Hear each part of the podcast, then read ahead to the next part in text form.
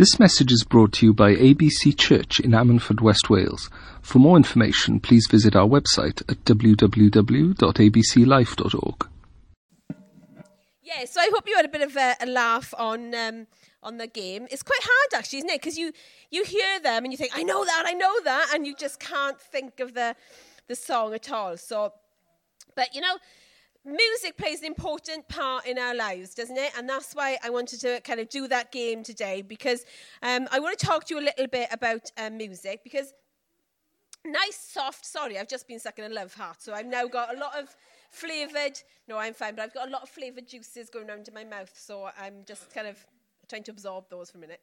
But the nice, the nice soft music, doesn't it? It lulls us into like a romantic feeling, doesn't it? You know, when you hear films and, and all that type of stuff. Then loud, victorious music. I don't know if you've, if you've ever seen like Les Mis, where the loud victorious, you just want to get up and start marching with them, don't you? You know, so that does that. And then creepy, horrible horror films. I mean, if you ever watch a horror film and turn the sound down, it doesn't actually make, it, it makes the film a bit nothing really, isn't it? But then turn the music up loud and it's like, oh my gosh, you know. I remember watching The Ring. Have anybody seen The Ring? and I had the music. And when you turned it down, it was just a, a girl with long hair. You know what I mean? So it, it, music makes all the difference. And who knows when you hear what you expect? Exactly. So if you were in the sea and somebody started playing that, you'd obviously run straight out, didn't it? So music plays a huge part in our lives. It provides, uh, it provides for a mood. It provides identity, so you're all identifying the films and the programs from that music. We connect with words with it, don't we? Like Pretty Woman. I know every song in Pretty Woman because I love that film. And it affects our emotions, doesn't it? Like I said, little nice music makes us all romantic and soft, and loud, victorious music. If you, you know, if you just an argument with somebody and there's a big thing on, you just want to go and take their head off, don't you? So music plays a massive part in our lives, and research has shown that it has massive actually mental well-being um, thing and physical health to us as well. So, did you know music can make you happier? Yes, there's research on that. I'm not going to go through all the research, but it actually re- releases something in your brain that actually makes you happier. Music lowers stress and improves health and reduces depression. Music helps you sleep better. So if you're struggling with sleep, music helps you sleep better. And if you're that interested, I've got all the research if you want to have a look at it after. Music helps you eat less. I know, that's what I need to do. I need to put some music on. I think when I'm in the house, I've clearly got to have the radio on all the time. Music alleviates your mood while driving, so you're not going to have so much road rage. Music strengthens learning and memory. Music reduces pain. Music helps Alzheimer patients remember. Music improves recovery in stroke patients. Music increases verbal intelligence. And music raises IQ and academic performance. We needed a bit of that tonight, didn't we?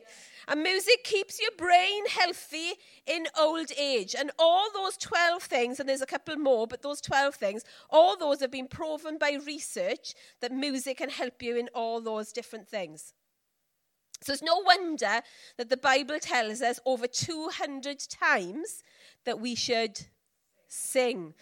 I'll mention a couple. Psalm 33 says, Sing for joy to the Lord. Psalm 96, sing a new song to the Lord. Psalm 9, sing praises to God. Psalm 147, sing to the Lord with thanksgiving. And there's many, many more. Over 200 times, God, through the Bible, tells us to sing. So it doesn't matter if you've got a beautiful voice like me. Thank you, Ellen. Doesn't matter if you've got a beautiful voice like me or you just make a noise like other people, Andrea?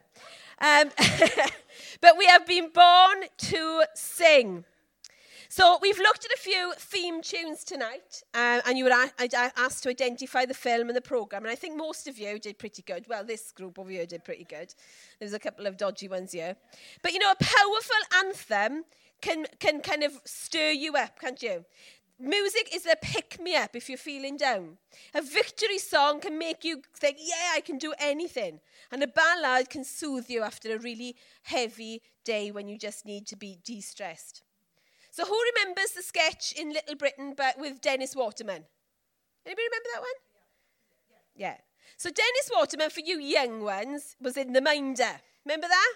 Who remembers the music for Minder? Yeah, Doon, doon, do, do, do, do. So anyway, Dennis Waterman wrote the theme music and sang the theme music. And so Little Britain always used to do a sketch, sing the theme music, speak the music. Dennis Waterman, have a look at it when you go home. Dennis Waterman was a very little guy, and he, he wrote the theme music, sang the theme music, and that, that's all he wanted to do. He wanted to write the theme music, ding the music, and he used to go like that. So anyway, if you're a bit young, you won't know. So anyway, Tonight, I just want to ask you what theme music are you singing or you've written over your life? You see, one psychologist says this about the words that we speak. By holding a positive and optimistic word in your mind, you stimulate frontal lobe activity. This area includes specific language centers that connects directly to the motor cortex responsible for moving you into action. As our research has shown, the longer you concentrate on positive words, the more you begin to affect other areas of your brain. Functions in the parietal lobe start to change, which changes your perception of yourself and the people you interact with. A positive view of yourself will bias you towards seeing the good in others, whereas a negative self image will include you towards suspicion and doubt. Over time, the structure of your brain will change in response to your conscious words, thoughts, and feelings. And we believe that the, the, thalamic, the changes, affects the way in which you perceive reality. So, in other words, what he's saying is the words in your brain actually change your brain, will affect your actions, and will actually then change the reality around you. How many people do we know that have kind of, you know, maybe seen something that really wasn't there and you're like, no, that's not the case? Yeah? It's because maybe negativity already in their lives are causing them to see the bad in others instead of the good in others. And all of a sudden they become victims and all of a sudden everything, everyone, everything is against them. You see, Proverbs 23, verse 7 says, For as he thinks in his heart, so he is. So you be careful, ladies, what you speak over your life, because what you think, therefore what you speak, you are. So have you heard the saying, watch your thoughts, they become your words. Watch your words, they become your actions. Watch your actions, they become habits. Watch your habits, they become your character. So, what I want to talk to you tonight is about theme tunes that you are maybe singing over your life, that you have placed on your life, that you have written for your life. So, maybe this is your theme tune.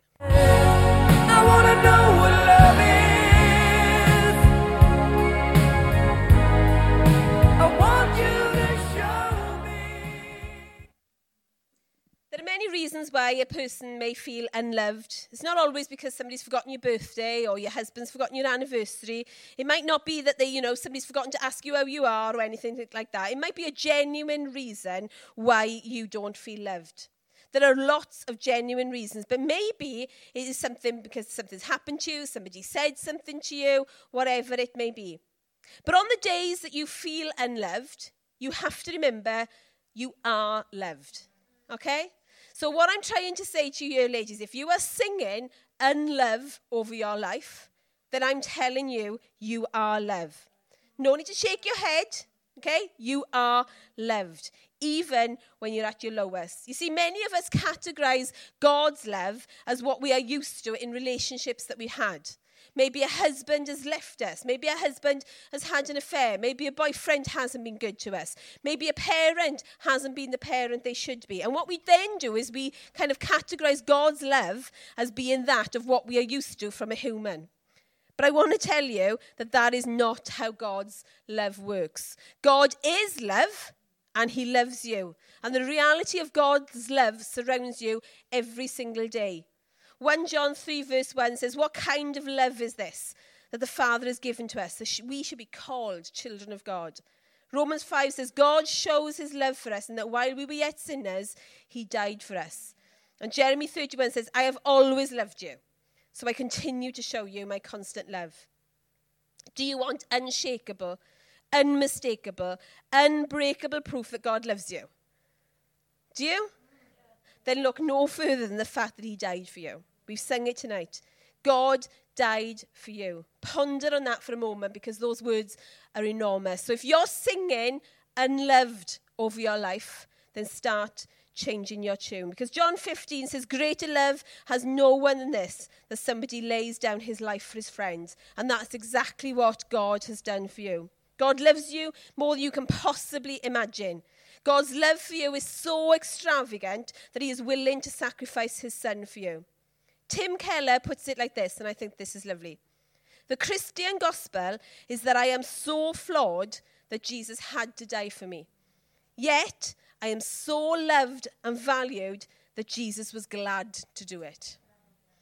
So, you need to change your theme tune. You need to sing something different over your life. Instead of singing, I want to know what love is, try singing this the overwhelming, never ending, reckless love of God. It chases me down, fights till I'm found, leaves the 99. I couldn't earn it. I don't deserve it. Still, you gave yourself away. The overwhelming, never ending, reckless love of God.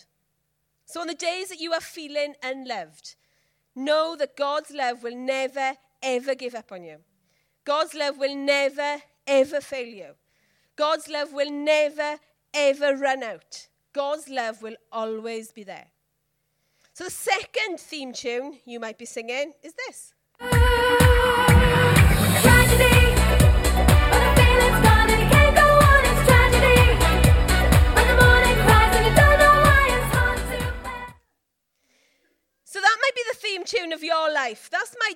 The words you're singing. That might be what you're telling yourself. Your home is a mess, but it's not half as messy as your life. Your partner isn't talking to you. Your work seems out of control. Your social relationships aren't going the way you want them to go. You feel like something's missing. You feel your life is a tragedy.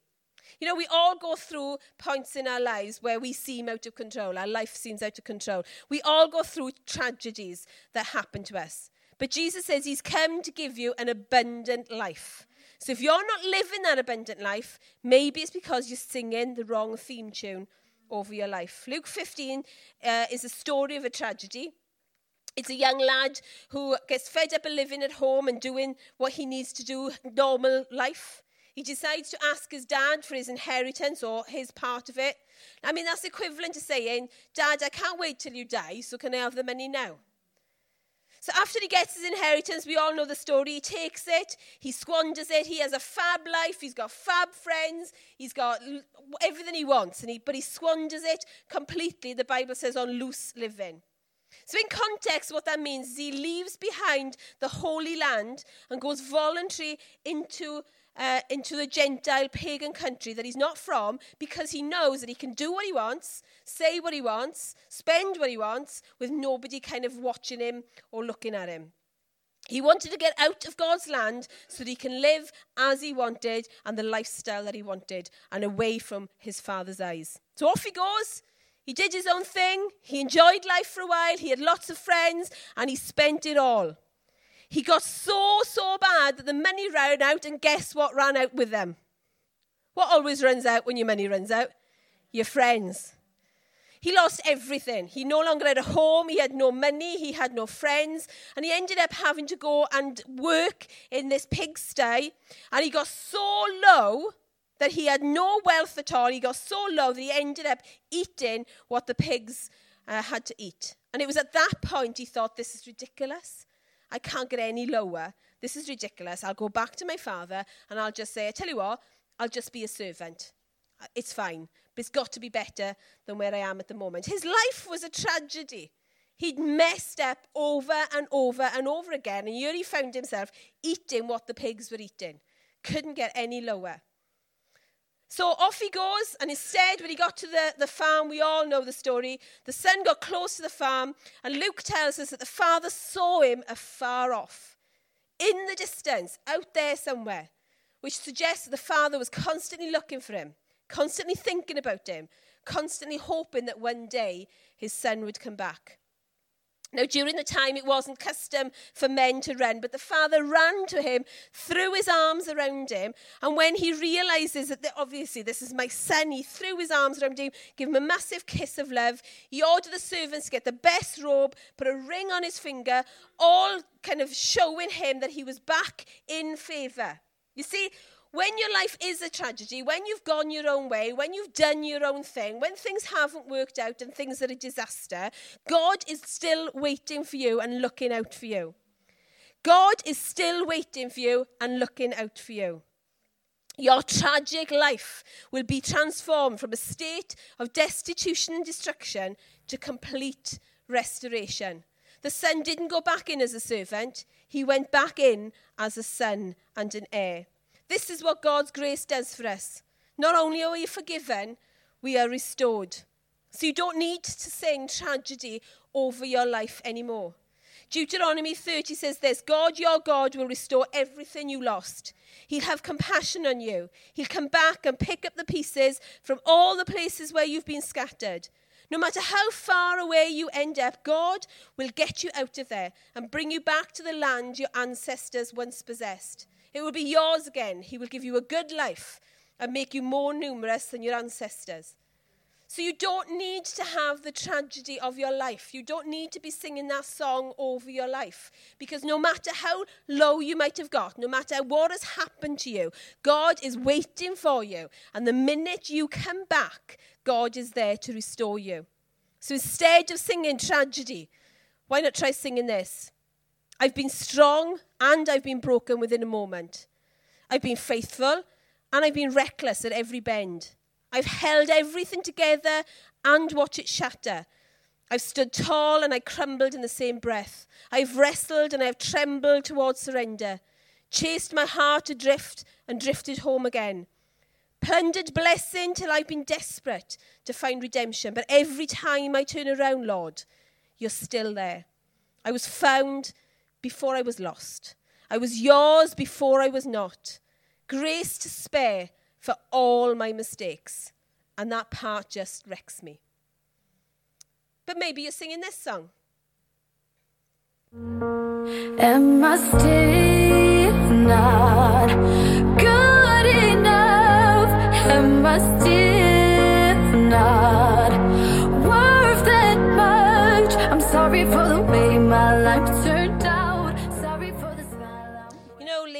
are a generation of women who have never worked harder to have it all and yet go to bed most nights worrying that we haven't got enough. Aren't we? We are constantly asking why. We are constantly measuring. It doesn't matter if we're single, we're married, we're rich, we're poor, we're in college, we're in work. We just struggle with being happy really with what we have and what we are. We are always looking around to see how we measure up, and women are more uh, more so men. We are always looking around and measuring up against other people. What have I got in compared to them? What have they got in comparison to me? We focus on ways we fall short instead of focusing on ways that we uh, can excel. In a world where we're constantly exposed to social media and the reality TV programs, it is so easy to look at what they have and say, I haven't got enough or I'm not good enough. The feeling of not being good enough can start at childhood. And as you grow up by comparing and contrasting and looking and looking, then we just ex- exuberate the, the problem and it gets worse and worse and worse. Until in the end, all we can think about is that we are not good enough.